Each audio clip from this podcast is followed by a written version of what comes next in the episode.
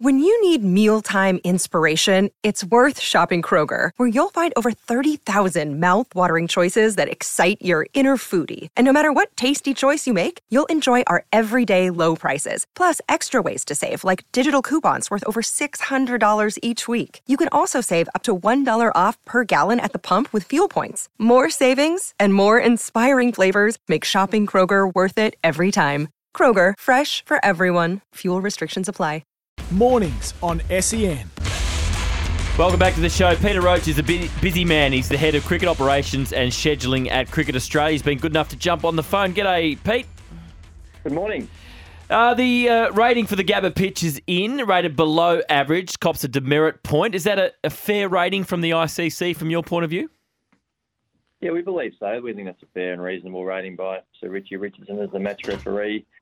Um, I think uh, we encourage our curators to seek feedback always about their, their test pitch or about their pitches, and not just from the match referee, but I think across the across the board, commentators, media, players would, would say that yeah, that's a that's a fair rating for the pitch. Have you had much discussions with the curator since, and uh, any theories on what sort of went wrong in the in the preparation of that pitch? Oh yeah, we've, we've, we've certainly discussed, had a few conversations since, and he's and he's come out and given some some own personal commentary on on uh, you know how we would go about things differently again. Um, I'm not going to get I'm not an expert in the in the turf industry, uh, but yeah, he, we always encourage our curators to try and find a good balance between bat and ball. Um, takes into account, I guess, the two teams that are playing, and in this instance, he Yep. you know probably dialed a little bit to the left, and um, we had a shorter test match than than ideal. What'd you make it? excuse me. What'd you make of the comments from Dean Elgar, the South African captain, afterwards, who was sort of suggesting that he thought it was getting to the dangerous stage uh, there late on day two? Did, was that a little bit over the top from your point of view, or could you understand uh, where he was coming from there?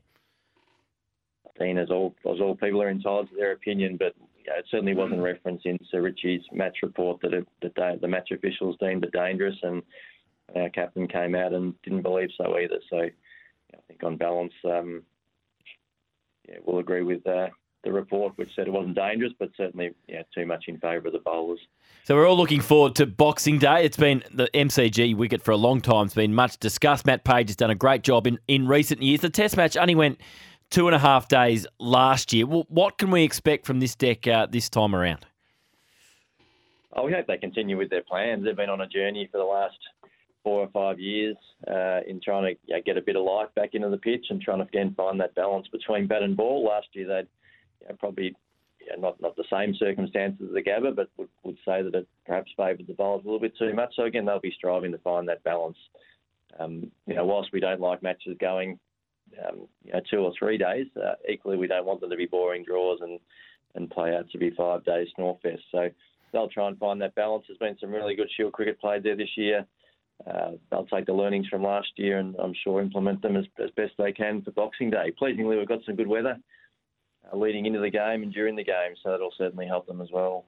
About time we got some good weather, Pete. Uh, you, you'd know, living in Victoria. Uh, Peter Roach, head of cricket operations and scheduling at Cricket Australia. What what are the, sort of some of the ramifications when we do have a two day test? Thankfully, we don't have them very often. We've had two in uh, ninety years. But uh, what are some of the ramifications? And I guess even though some of the financial ramifications when a test match is, is wrapped up in two days.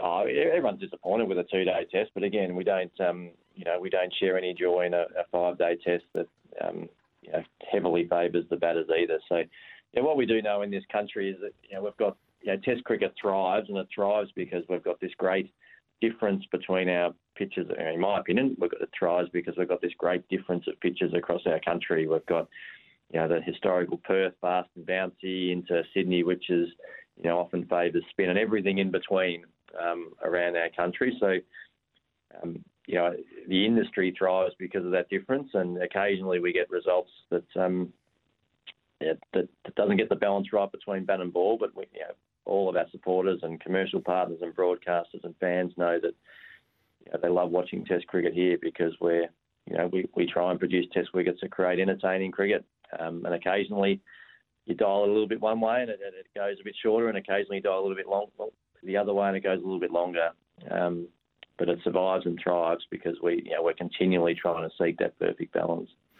Boxing Day test is always special, Peter, but it's going to be a, an emotional one uh, this year with the, the tributes to Shane Warne, of course, the first Boxing Day test since his tragic passing uh, earlier this year. And we know Cricket Australia is encouraging fans to get the zinc on, get the floppy hat on as well. Uh, for someone that'll be there on the day that, and knew Shane, it's, it's going to be an emotional one for, for everyone.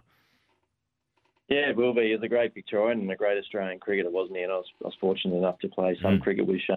Um, and you know one of the highlights of my cricketing career, and you know thoroughly enjoyed his work after cricket, of course, as we all did in the commentary booth. So I'm sure the Melbourne fans will come out in full force as they always do, but certainly in this instance to you know pay their respects to Shane.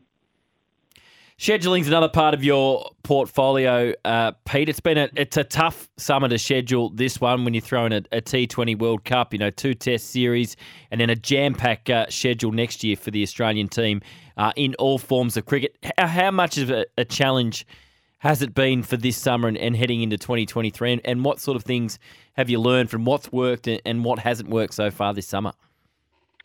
Yeah, this, this summer has been yes significantly different, not just with the World T20, but we've also lost a lot of matches in previous years that you know we're contracted to play, and other teams are contracted to play us either through ICC requirements or um, just our reciprocal agreements with other countries. So there's a lot more content this year. So in many ways, there wasn't a lot of room to move this year in terms of the days we started our matches and where we placed them.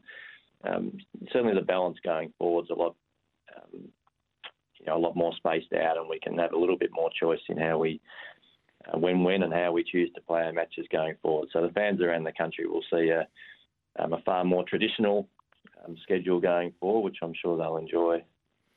And just finally, before I let you go, we saw the, the first test against the West Indies start on a Wednesday, and then we saw the, the first test against South Africa start on a Saturday. Ideally, do you like the test matches to start as close to a weekend if possible, and, and, and not midweek? I think history will show that we, yeah, we're dictated to by where Boxing Day falls. Firstly, yep. Um, you know, the 26th of December is the 26th of December, whether it's a Monday or a Saturday or a Wednesday.